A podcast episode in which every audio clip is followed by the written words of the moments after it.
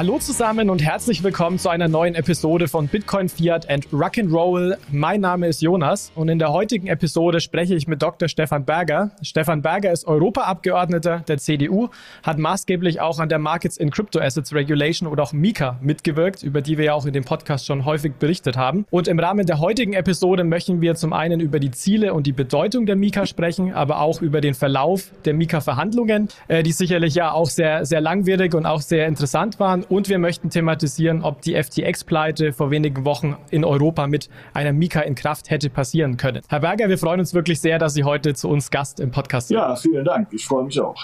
Super, dann lassen Sie uns doch ähm, kurz damit starten. Und das ist eine sehr schwere Frage zum Einstieg, sich kurz zu halten. Was verbirgt sich denn hinter der Markets in Crypto Regulation und warum brauchen wir sie in Europa? Ja, zunächst erstmal äh, Hallo aus Straßburg, äh, aus dem Europäischen Parlament. Ich freue mich sehr, dass ich heute die Gelegenheit habe, hier bei euch im äh, Bitcoin Fiat Rock'n'Roll im Podcast zu Mika was sagen zu können. Mika also ist eine europäische Regulierung. Mika steht für Markets in Crypto Assets. Es ist eine europäische Verordnung, die, wenn sie denn in Kraft tritt, sofort unmittelbar für ganz Europa gilt und die im Grunde genommen zum Ziel hat, einen Rahmen für die gesamte Kryptowelt zu erarbeiten. Wir alle wissen, dass die ganze Krypto- und Blockchain-Welt sehr dynamisch ist. Wir haben vor einigen Jahren über die ganze Frage der Tokenisierung gesprochen. Jetzt reden übrigens alle über NFTs und über Metaversen. Aber ganz grundsätzlich muss man einfach mal sehen, wenn wir beginnen, ganz simpel bei Coins, beim Bitcoin, bei Ethereum oder bei vielen anderen Coins. Ein Coin ist ein Coin, er hat einen Wert und deswegen ist er ein Asset. Und deswegen heißt die Regulierung in Crypto Asset. Und genauso wie für eine Aktie es Regeln gibt, Genauso sollte es auch für Coins geben, Regeln geben. Und jetzt beschreibe ich mal in aller Kürze kursorisch, was denn so im Mika drinsteht. Zunächst mal hat man sich ähm, gefragt, was gibt es für Coins? Dann hat man gesagt, es gibt Asset Reference Token, also die auf einen Wert ähm, referenziert sind.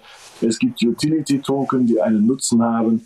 Es gibt E-Money Token, die geldähnliche Funktion haben. Und es gibt NFTs, die halt nicht teilbar sind, sondern die halt mein Eigentum sofort sind. Und ähm, für diese Token hat man äh, Kategorien entwickelt und Vorschriften erlassen, was man tun muss. Diese Vorschriften betreffen einmal diejenigen, die die Token herausgeben. Also man muss beispielsweise Namen, Adresse, Firma nachweisen. Man muss äh, bestimmte Eigenkapitalanforderungen nachweisen, wenn man einen Coin released. Man muss ähm, bestimmte Verbraucherschutzdinge nachweisen, einen Ansprechpartner haben. Auch den Coin, der muss zurückgetauscht werden. Also zunächst mal Anforderungen an diejenigen, die den Coin issuen, die ihn herausgeben. Dann sind Anforderungen an den Coin selber da. Er muss ein White Paper haben. Er muss seine innere Architektur, seine Technologie erklären. Er muss, ähm, ja, man, man muss einfach, der Coin muss einfach transparent sein, muss einfach wissen, was ist das für ein Coin, was hat er für eine Philosophie, was für eine Technik dahinter, welches Produkt und so weiter. Dann gibt es Vorschriften für diejenigen, die mit den Coins handeln, also die CASPs, auch die werden beaufsichtigt, damit eben so, ich sag mal, Fälle wie FTX oder aber auch Tether, wo es auch mal die Reserve nicht gestimmt haben soll, sichergestellt werden kann, dass das nicht passiert. Und natürlich stehen auch äh, noch äh, Fragen drin zur Aufsicht an sich. In den allermeisten Fällen werden die nationalen Aufsichtsbehörden, in Deutschland wäre das beispielsweise die BaFin, über die meisten Service Provider und Coins ähm, die Aufsicht haben. Werden diese Coins aber zu groß, sind sie signifikant, werden auch Casts, also die Service Provider, zu groß, dann äh, greift die europäische Aufsicht hier EBA oder ESMA. Auch da steht was drin. Dann noch zwei letzte Sachen. Auch wir haben einen Zulassungsprozess für einen Coin. Äh, wie gesagt, er muss äh, angemeldet werden, er muss ähm, äh, offengelegt werden. Und wir haben, ja, ich weiß, das sehen viele kritisch, ähm, an einigen Stellen auch die EZB drin, weil manche Coins, wie zum Beispiel der Fall Diem oder Libra, da weiß man von vornherein, diese Coins äh, können in Fragen der Währungsstabilität relevant werden. Und deshalb ist bei diesen Coins äh, oder kann die Europäische Zentralbank ein positives Testat bei diesen Coins einfach nicht vorlegen und dann werden sie nicht zugelassen. Als wir das reingeschrieben haben in die Regelung, das war auch der Punkt, an dem Libra und Diem den Versuch aufgegeben haben, auf dem europäischen Markt aktiv zu werden. Weil sie natürlich genau wussten, dass die EZB das niemals machen würde. Und an irgendeinem Punkt ist das auch richtig so. Ich habe zwar sehr viel Sympathie für die gesamte Bitcoin, Blockchain, Coin Community, was auch immer. Dennoch ähm, muss man sehen, dass wir eine Regulierung für drei oder fast 400 Millionen Menschen vorlegen, die auch noch in, zum größten Teil in Euro zahlen. Und auch das muss man als Politiker irgendwo noch im, im Hinterkopf haben. Also bei allem, bei allem Wunsch bei mir auch den Wettbewerb zwischen verschiedenen Währungen zuzulassen, finde ich, äh, sind doch noch äh, Leitplanken da die ein Zusammenleben, was wir jetzt haben, glaube ich, gut ermöglichen. So, das wäre in aller Kürze holzschnittartig, was in, äh, in Mika drinsteht. Ja, und warum brauchen wir das? Ja, damit wir Spielregeln haben, an die sich alle halten können. Und dort, wo Spielregeln sind, wo ein Rahmen ist, gibt es meistens einen fairen Wettbewerb. Und den wollen wir in Europa haben. Und das ist der Grund, warum wir Mika gemacht haben. Und ich denke, das FTX-Thema hat auch gezeigt, dass wir eine entsprechende Regulierung benötigen. Aber über das Thema FTX werden wir im zweiten Teil der Episode dann nochmal sprechen. Sie hatten ja wirklich eine sehr spannende ähm, Rolle auch inne rund um die Mika. Also ich habe das sehr aufmerksam auch verfolgt. Sie haben da ja auch äh, viel äh, auf, auf Twitter kundgetan, was natürlich äh, sehr gut war hinsichtlich Transparenz ähm, und so weiter und so fort. Sie, Sie sitzen eben im Ausschuss für Währung und Wirtschaft des Europäischen Parlaments, also im Econ-Ausschuss und waren auch dort Berichterstatter der Mika. Was kann man sich denn unter dieser Rolle als Berichterstatter vorstellen? Ja, gut, zunächst mal, das Europäische Parlament hat äh, wie alle Parlamente Ausschüsse. Ich sitze im Ausschuss für Economic and Monetary Affairs. Wir befassen uns eben mit den Fragen der Europäischen Zentralbank, mit der Finanzmarktregulierung und Wettbewerbsfragen. Und wenn eine Regulierung vorgeschlagen wird, sie ja nicht vom Parlament, sondern von der Europäischen Kommission. Sie machen die, die bringen die Gesetze ein. Das Parlament kann sie nur ablehnen oder verändern. Und ähm, dann wird ein Berichterstatter gesucht. Unterschiedliche Fraktionen sind dran. Ich bin Teil der EVP, also der christdemokratischen Fraktion. Und wir waren dran. Und weil ich auch mich früher immer mit geldpolitischen Fragen befasst habe, weil ich das Thema auch spannend finde, habe ich mich bereit erklärt, dieses Thema als Berichterstatter zu bearbeiten. Da ist man federführend, ich sag mal, verantwortlich dafür, alle Änderungsanträge alle äh, Bemerkungen, alle Diskussionen zu diesem Thema zu ordnen, zu leiten, das Verfahren in der Hand zu halten. Und natürlich auch, Berichterstatter hat man eine Verantwortung. Man möchte auch, dass dieser Bericht dann durchkommt. Man möchte auch, dass eine gute Gesetzgebung in Kraft treten kann. Und man muss versuchen, die widerstreitenden Interessen, die es bei diesem Thema, glaube ich, gab, wie bei keinem zweiten, diese widerstreitenden äh, Interessen irgendwo ähm, zum Ausgleich zu bringen oder aber in eine Form zu gießen, mit der man weiterarbeitet. Das ist eine sehr spannende und herausfordernde Arbeit. Und so, das ist die Rolle des Berichterstatters. Also im Grunde ist mein Ziel gewesen, diese Regulierung zum Erfolg zu führen. Und ähm, das soll ein Berichterstatter tun. Dann würde ich sagen, auf jeden Fall den äh, Job dann äh, anhand des Merkmals erfüllt. ähm, Sie beschreiben auch auf Ihrer Website, äh, dass das natürlich sehr viele Änderungsanträge im Laufe der Zeit aufkamen. Also Sie berichten da konkret von um die 1200, was natürlich extrem viele Dokumente, extrem viele, ich sage mal, Themen, Aspekte, die man da inkludiert haben möchte als Entscheidungsträger, auch als bestimmte Partei. Ich könnte mir dann natürlich auch vorstellen, dass die Verhandlungen hier recht lang und recht intensiv waren. Können Sie uns ein paar Einblicke reingeben, natürlich ohne Internas auszuplaudern, ganz klar, aber wie sind denn die Verhandlungen im ECOM-Ausschuss abgelaufen? Also welche politischen Lager gab es hier? Was wollten Sie bewirken? Weil wir haben ja auch gesehen, dass Anfang des Jahres ex unterschiedliche Meinungen mit den grünen Sozialdemokraten und Konservativen gab zum Proof of Work Ban und so weiter. Also ich glaube äh, nicht ganz ohne diese Diskussion. Also zu Beginn der Verhandlungen, in der Tat, als wir angefangen haben, das ist jetzt eine Welt, die ist jetzt zwei bis drei Jahre zurück, ist eine Ewigkeit im Crypto Space. Da ging sich die Debatte tatsächlich darum, ähm, wie sind die Coins zu klassifizieren, wer soll die Aufsicht haben und tatsächlich ging es um systematische Fragen. Dann hat sich die Debatte etwas verändert. Die Frage NFTs, die wir am Anfang gar nicht hatten, weil es ist im Grunde, als ich angefangen habe, hat sich niemand mit NFTs befasst. Ich kann einfach mal sagen, sie sind in den letzten zwei bis drei Jahren überhaupt erst aufgekommen als neuer Spieler sozusagen. Es ist die Frage der NFTs dann äh, dazugekommen. Dann natürlich gegen Ende, was mich sehr verwundert hat, die ganze Frage der Ökologie. Am Anfang, ganz grundsätzlich, hatten wir zwei verschiedene Lager. Einmal das Lager, was gesagt hat, okay, ist eine gute Sache, wir müssen hier einen Rahmen geben, damit wir auch in Europa mitspielen können in der Blockchain-Kryptowelt. Und die Skeptiker, die gesagt haben, nein, wir brauchen das alles nicht. Äh, wir haben eine europäische Zentralbank, das ist alles schwierig, auch Vorurteile, das, da, kann, da, da wird halt Anti-Money Laundering oder Laundering mitgemacht, da werden äh, kriminelle Geschäfte gemacht im, äh, im Darknet. Kann man übrigens auch nicht äh, vollkommen ausschließen. Wir machen auch ein Anti-Money Laundering-Paket. Natürlich sind Coins geeignet ähm, oder leicht geeignet, Gesetze zu umgehen. Auf der anderen Seite habe ich auch mal darauf hingewiesen, der wesentlich größere Teil an illegalen Transaktionen findet immer noch in Bargeld statt. Nichtsdestotrotz muss man sich natürlich auch all diesen Debatten stellen. Also das waren die Debatten am Anfang. Dann kam die Ökologiedebatte und die Ökologiedebatte hat mich wirklich sehr auch überrascht, auch mit welcher Vehemenz die geführt wurde, dass man einfach gesagt hat, okay, da gibt es jetzt den Proof of Work, der verbraucht so viel Energie und deswegen müssen wir ihn verbieten. Heißt, Coins aussetzen vom Handel in Europa, die ein Proof of Work Konzept in sich tragen. Hätten wir das gemacht, wäre es erstens sinnlos gewesen, weil ich hätte mich ja an meinen Laptop setzen können und dann die Coins in Amerika kaufen können, wenn ich gewollt hätte. Also war an sich schon wieder das nicht. Und zum, und zum Zweiten hätten wir dann die Botschaft ausgesendet, in meinem Verständnis, das Europäische Parlament nimmt an technologischen Entwicklungen nicht mehr teil. Ja? Und äh, da, also dieser Debatte müssen wir erstellen. Wir haben ein, ein, äh, große Debatten drum gehabt, schwierige Debatten. Wir haben auch eine enge Abstimmung über die Frage gehabt, auch das ist die Wahrheit. Und diese Abstimmung war knapp im Ausschuss. Ähm, wir haben aber am Ende gewonnen und ich glaube, es ist auch richtig so, denn ähm, ja, natürlich verbraucht das alles Energie, aber Energie verbraucht alles. Also wir haben gesagt, dann stellt doch erstmal die Playstations ab oder guckt mal weniger Fernsehen oder macht überhaupt mal was anderes. Also alles verbraucht irgendwie Energie und der richtige Weg ist doch, sich die Frage zu stellen, wie können wir denn Energie vernünftig erzeugen, anstatt uns über die Frage zu stellen, wie wir uns selber beschneiden.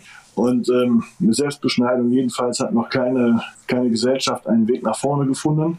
Natürlich sehe ich die Energiefrage, natürlich sehe ich auch die Frage, dass wir nicht ewig Gaskraftwerke haben können. Dass ich habe eine achtjährige Tochter, die stellt mir auch die Frage nach Emissionen, ganz klar. Und trotzdem, ähm, ein, ein, ein, ein Rechner an einem Windrad kann ich erstmal nicht als ähm, schlecht erkennen. Deshalb ähm, haben wir diese Debatte an dieser Stelle beenden können, erfolgreich. Es war nicht, war nicht so einfach, muss ich, muss ich ehrlich sagen. Ich hatte auch, habe auch bis zuletzt nicht ganz genau gewusst, ob wir wirklich die Mehrheit haben.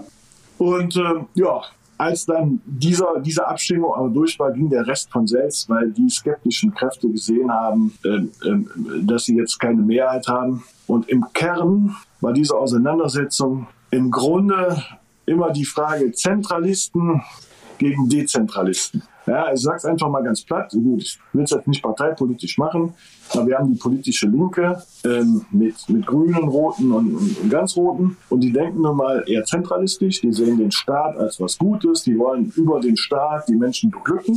Und dann gibt es diejenigen auf der anderen Seite, die Liberalen, die Rechtskonservativen oder, oder wie ich als Mitglied der CDU. Wir glauben an Subsidiaritätsprinzip. Wir sind eher dezentral. Und wir denken, dass, also ich zum Beispiel denke, ich denke auch, ich bin auch kein, kein Libertärer. Ich denke zum Beispiel, dass eine Ebene, die es angehen soll, auch die Dinge regeln soll, für die sie zuständig ist. So. Und ähm, glaube nicht, dass alles nur auf das Ego verschoben werden muss. Nur der Einzelne zählt, ist vielleicht auch falsch. Wie immer finde ich nicht die Wahrheit in der Mitte. Ich glaube, wir haben am Ende einen guten Kompromiss gehabt. Da steht jetzt drin. Ähm, wir haben Disclosure-Anforderungen. Jeder Coin muss also, also zeigen, wie er äh, erzeugt wird, wie die Energie, äh, die Energieconsumption nun ist. Und dann kann jeder Verbraucher selber entscheiden, ob er kauft oder nicht, ob er damit was macht oder nicht. Und ich glaube, das ist der richtige Weg. Glauben Sie, dass zukünftig das Thema wieder aufkommen könnte, dass man eben vielleicht in x Jahren, ich glaube, die Mika wird ja auch, sind es 18 Monate dann nochmal reevaluiert, dass man dann dort sagt, okay, hier droht vielleicht eben dann in 18 Monaten so eine Richtung, ich nenne es jetzt eben wieder Proof of Work Verbot oder würden Sie sagen, dass das erstmal vom Tisch ist? Ja, also bis zur Europawahl ist auf jeden Fall vom Tisch. Ähm, nach der Europawahl kommt mindestens auf jeden Fall die Frage NFT. Die muss kommen. Es steht auch in der, ist auch ein Trilog-Ergebnis. NFTs müssen wir uns dann nochmal angucken halte ich auch für richtig. Das sind dann Coins, wo sehr viel Geld rein investiert wird, womit auch in, in Metaversen, in Spielen mit bezahlt wird und so. Und äh, da müssen wir auch nochmal drauf gucken. Ähm, so, und im Zuge dessen kommt immer wieder diese Frage. Und ähm, ja, ähm, natürlich, ähm, ich halte also ich halte es nicht für ausgeschlossen, dass die dass die Diskussion wiederkommt. Sie kommt jetzt auch in den Vereinigten Staaten wieder. Und deshalb ist es, glaube ich, nicht ganz unwichtig, äh, mit welchen Mehrheitsverhältnissen das Europäische Parlament nach der nächsten Europawahl besetzt ist. Also besonders wichtig an alle, da dann auch zur Wahl zu und gehen. Sich, und sich vielleicht dieser Frage mal auch, äh, wer jetzt hier zuhört, sich auch die Frage zu stellen, äh, an dieser Frage auch vielleicht mal die Wahlentscheidung mit auszurichten. Genau. Ich, ich, erinnere mich, wir haben bei der letzten Bundestagswahl auch ein Spezial gemacht, wo wir die Parteien hinsichtlich Krypto unter die Lupe genommen haben. Dann sollten wir Ähnliches dann auch für die Wahl in Europa an der Stelle machen.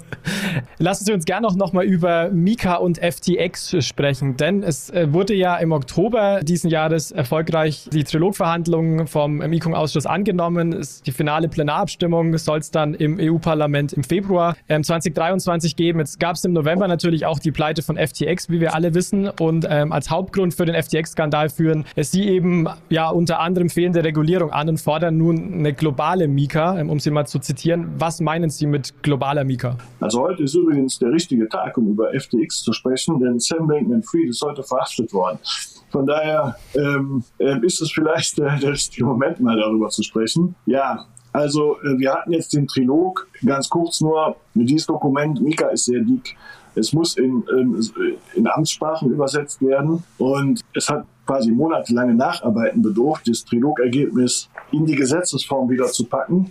Da muss es übersetzt werden, da muss, also das, das alles hat eine Zeit gebraucht. Ähm, da haben Dutzende von Menschen dran gearbeitet. Und äh, alles das muss gerichtsfest sein und deswegen hat's, hat's einfach, dauert es einfach eine Zeit. Ich hätte es lieber schon im November durchgehabt. Da hätte FTX auch nicht verhindert, da kommen wir ja gleich drauf. Äh, jetzt muss es in Kraft treten und dann wird es 18 Monate danach ist dann voll in ganz Europa in Kraft. Ähm, ich glaube aber, die Kryptowelt weiß, was drinsteht. Viele fangen ja jetzt schon an, sich darauf einzurichten. All diejenigen, die Coins äh, herausgeben, die in der Welt aktiv sind, wissen, was kommt und äh, können das jetzt auch schon antizipieren. Und deshalb glaube ich, ist, äh, ist das jetzt auch der richtige Schritt. So, und jetzt zu FTX. Bei FTX, ich will es mal in aller Kürze sagen. Wir haben dort einen 30-jährigen Menschen, Sam Bankman-Fried, der eine Kryptohandelsbörse FTX hatte, die einen Wert hatte von 30 Milliarden. Habe ich übrigens sehr großen Respekt vor. Ich meine, muss ich ehrlich sagen, wenn, wenn du 30 bist und hast eine Bude, die 30 Milliarden wert ist, da sage ich gut ab. War auch ziemlich angesagt, der gute Mann. Denke ich, denke ich. Und äh, so, der hat ja auch, hat ja auch viel Spaß bisher bis zu diesem Zeitpunkt gehabt. Dann hat er die Hälfte des Geldes genommen, 14 Milliarden, und hat die seiner 28-jährigen Freundin gegeben. Also auf den Gedanken musste er erstmal kommen, wenn du 30 Milliarden, also eine Bewertung von 30 Milliarden hast, 14 Milliarden davon deiner Freundin zu geben irgendwie. Und ähm, er kannte diese Freundin aus seiner Tätigkeit vorher bei einer, bei einer Geldanlagefirma. Die haben Arbitragehandel gemacht. Das heißt also, ein Wert hat bei einer Börse den Wert, bei einer anderen Börse den Wert und aus der Differenz kannst du ein Geschäft machen. Und im Grunde genommen hat er sich gedacht, okay, wunderbar, jetzt nehme ich das Geld, gebe das meiner Freundin, die macht da Arbitragehandel mit und dann machen wir einen Gewinn, dann geht das alles wieder zurück, nichts fällt auf und wir werden alle reich wie Scheich. So, das hat er sich gedacht und das war die, im Grunde die simple Idee dahinter. Die Freundin hat noch in irgendeinem Haus gewohnt und da gab es wohl auch noch, äh, Sam Bankman-Fried ist da hingegangen, da gab es dann wohl noch amoröse Szenen. Mit, so, also wie man sich das so vorstellt, ist ja ein, ein Film, wie man ihn sich besser nicht wünschen kann. Am Ende muss man feststellen, im Kern ist das, das Verhalten zweier unreifer Kinder, die ähm, mit einem Haufen Geld Dinge, wahrscheinlich noch nicht mal böswillig, Dinge angestellt haben, die man besser damit nicht tut. Und deswegen also jetzt zum jetzigen Zeitpunkt kann man nicht sagen, dass Mika sowas verhindert hätte. Aber ich argumentiere andersrum. Wäre Mika in Kraft gewesen, dann hätte sich so eine Company wie FTX einem Lizenzierungsprozess stellen müssen. Dann hätte man sagen müssen, okay, wer bist du, wie ist deine Rechtsform, hast du ein Riskmanagement, hast du Boards, hast du Leute, so ein Buchhalter. Die sich, hast du ein, ein Buchhalter, so dann wären diese Situationen, die dazu geführt haben, dass FTX zusammengekracht ist, die hätten gar nicht entstehen können. Dann hätte man das Pferd von vornherein besser aufgezwungen und FTX wäre in dieser Form oder hätte sich in dieser Form nicht entwickelt, die dann ja dazu führt, die dazu führt, dass zusammengekracht ist. Wir hatten da keine, keine Aufsicht, keine internen Abläufe, sondern wir hatten da im Grunde ein System, was auf Sam Bankman-Fried zugeschnitten war, was auch von ihm abhängig war, ohne dass jetzt vernünftig äh, oder nach, nach, nach den vernünftigen Spielregeln in der Finanzwirtschaft gearbeitet. Und da ist der Punkt, hätten wir die, hätte sich dieses Unternehmen von vornherein ähm, Spielregeln gestellt, ähm, die auch zum Teil noch aus der guten alten Welt stammen, dann wäre diese Situation aller Voraussicht nach gar nicht aufgetreten. Und äh, deswegen glaube ich, ja, äh, man kann jetzt nicht sagen, dass Mika das alles verhindert hätte. Du kannst Leuten nicht hinter den Kopf gucken, aber im Kern glaube ich, dass wenn da vernünftige Aufsichtsstrukturen gewesen wären, hätte der vielleicht die Auslagerung eines großen Teils seiner Gelder von FTX zu Alameda nicht vorgenommen. Und ähm, dann, äh, dann wäre das dazu nicht gekommen. Denn diese Auslagerung ist bekannt geworden, daraufhin hat es einen Run gegeben. Dann konnte er nicht bezahlen, daraufhin wollten, haben alle alles abgehoben und dann gab es im Grunde eine kleine Kryptoweltwirtschaftskrise, denn genauso ist das 1929 auch passiert. Und äh, die Leute haben ihr Geld rausgezogen, alle haben verloren. Und ähm, losgegangen ist dann damals mit der Danat Bank. Und das war jetzt beim FTX und das war so eine Art Lehman-Moment. Und äh, da sage ich mal, das hätte nicht sein müssen, wenn Sam Bankman-Fried sich von vornherein an die Spielregeln von Mika hätte halten müssen. Das ist halt meine, meine These dazu.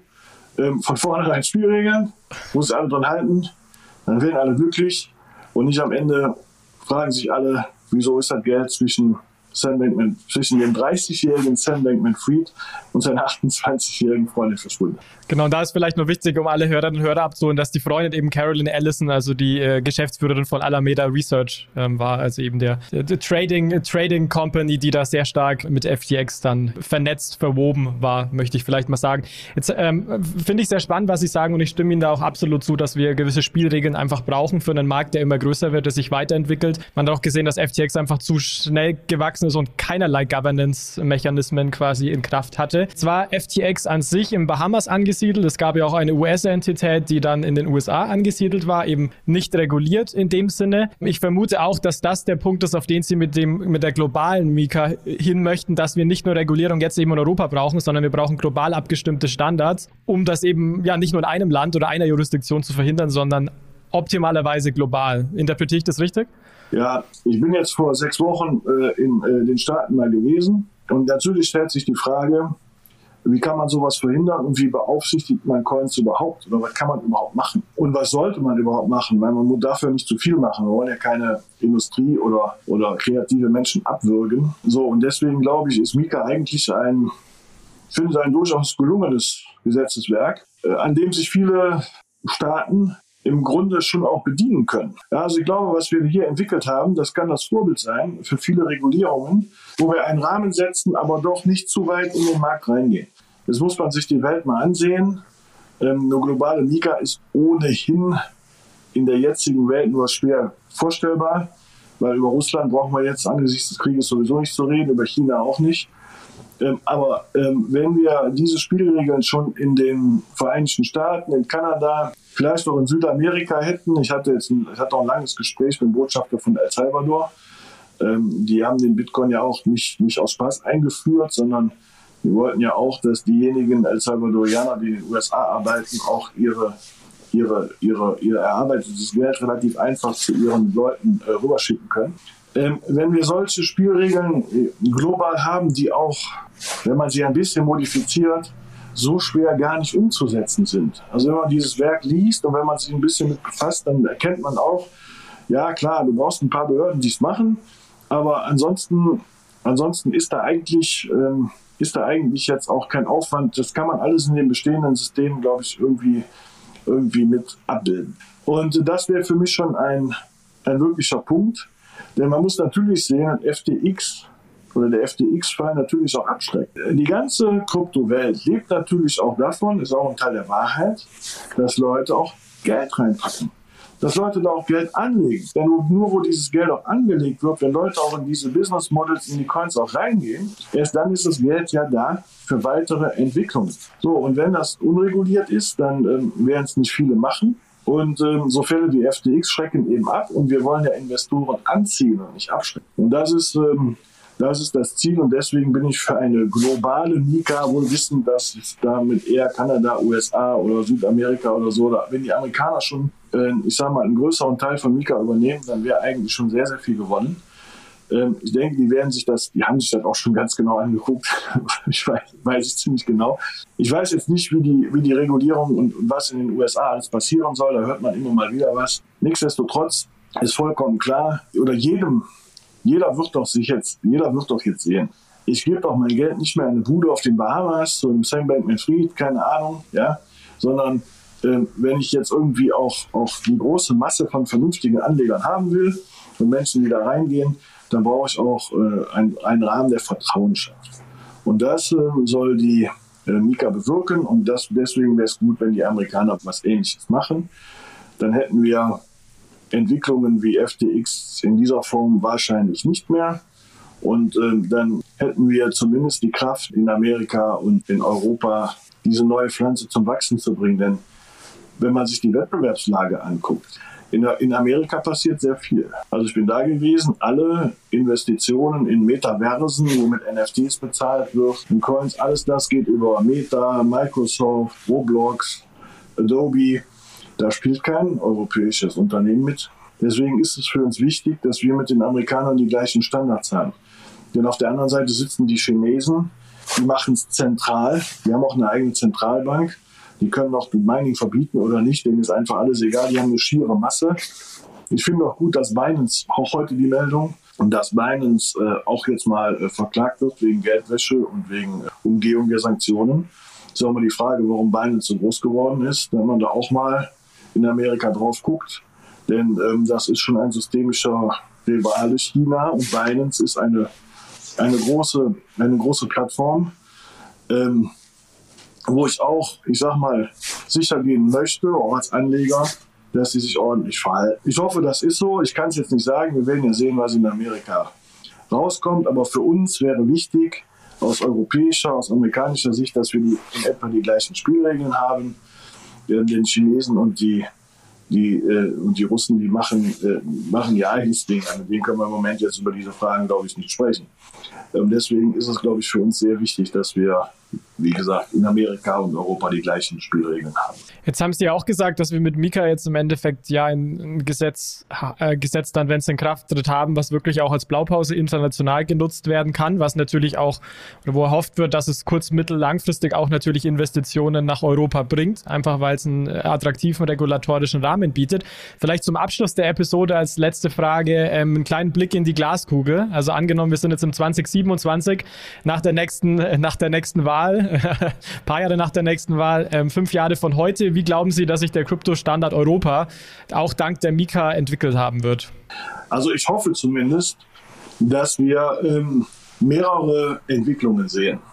Dass wir einmal mehr Unternehmen sehen, die einfach in Business Models reingehen, wie Tokenization dass wir einfach Unternehmen haben, die Dinge tokenisieren, Bilder oder auch Immobilien. Ich habe jetzt mit vielen Unternehmen gesprochen, die machen Real Estates, kannst ja auch ein Haus tokenisieren oder alles. Also dass wir in der Tokenisierung einen Fortschritt sehen, dadurch wird die ganze Welt Token, Blockchain und so weiter weiter akzeptiert. Das wäre, glaube ich, schon mal ein erster wichtiger Schritt. Ähm, eine zweite wichtige Geschichte wäre die, ist die Integration äh, im klassischen Finanzsektor. Also ich habe jetzt mit dem ein Gespräch beim Westfälischen Sparkassen- und Giroverband gehabt. Die haben zum Weltspartag ein Wallet und ein NFT rausgegeben. Und äh, dass man da die alte Welt und die neue Welt, also die Logik des Bankkontos gegen die Logik des Wallets, ähm, dass man die ein bisschen ähm, zusammenbringt. Und ähm, das, wär, das wird, das wird auch, auch, auch passieren. So, und der dritte Punkt ist, ähm, dass wir einfach auch neue Entwicklungen sehen. Nicht nur im Bereich NFT, nicht nur, dass die Panini-Bildchen nicht mehr eingeklebt werden, sondern jetzt in der Wallet da sind, sondern dass wir auch hier, und das wäre auch mein Wunsch, ähm, über diese Fragen äh, mehr Entwicklungen sehen im Web 3, in der Frage, wie gehen wir mit den neuen Entwicklungen in, in, in Metaversen um, in, in sozialen Netzwerken. Alles das ist ja das, was ansteht. Da sind sehr viele Denker in den USA und die Entwickler noch nicht bei uns. Es gibt einige, natürlich, klar. Wenn wir diese Welten zusammenmixen, glaube ich, dann haben wir schon ein, und das zum, zum, zum Wachsen bringen, dann haben wir, glaube ich, schon ein gutes Fundament, auf das wir uns ähm, äh, stützen können. Denn äh, ehrlicherweise, die großen Gelder werden in den USA ausgegeben und nicht in Europa. Das ist nach wie vor so. Deswegen müssen wir unsere Kreativität dagegen setzen. Deswegen ist Luca eben so wichtig. Ich denke, das ist ein sehr schönes äh, Schlusswort und auch ja eine sehr schöne Vision für den Kryptostandort Deutschland, Europa äh, an der Stelle. Ähm, Herr Berger, ich danke Ihnen wirklich herzlich, dass Sie heute hier waren. Vielleicht zum Abschluss äh, noch, wo kann man denn als Hörer, äh, Zuhörer oder Hörer mehr über Sie und Ihre Arbeit erfahren? Ja, gerne. Ich, meine, auch ich bin in so sozialen Medien aktiv. Ne? Ich freue mich auch immer, freue mich auch immer über äh, Feedback. Und ich stehe auf Twitter, auf Facebook, wie gesagt, mit, mit vielen in Kontakt. Mika ist jetzt erstmal abgeschlossen. Wie gesagt, irgendwann kommen Europawahlen, dann geht das alles weiter. Also ich denke, wir haben viele Möglichkeiten, miteinander zu sprechen und ich freue mich drauf. Super, und die spannenden Themen gehen nicht aus. Verlinken wir alles in den Show Notes. Wie gesagt, herzlichen Dank nochmal an Sie, Herr Berger. Natürlich auch äh, danke an alle, die heute zugehört haben. Freut uns, dass ihr wieder dabei wart. Äh, empfehlt natürlich den Podcast gerne weiter. Äh, wenn euch die Episoden gefallen, probiert auch gern mal Value for Value Podcast Streaming über Bitcoin Lightning in der Fountain App aus. Wenn ihr das einfach mal ähm, ja, in der Praxis ausprobieren wollt, sind wir auch dort vertreten. An der Stelle danke euch fürs Zuhören. Bis bald und bis zum nächsten Mal. Ciao, ciao. Ciao. Achtung, Disclaimer. Die Inhalte spiegeln die private Meinung der Hosts wider, dienen ausschließlich der allgemeinen Information und stellen keine Anlageberatung oder Kaufempfehlung dar. Es gilt, do your own research, informiert euch, bevor ihr Investments tätigt. Das alles findet ihr auch auf unserer Website unter www.bfrr.de/disclaimer.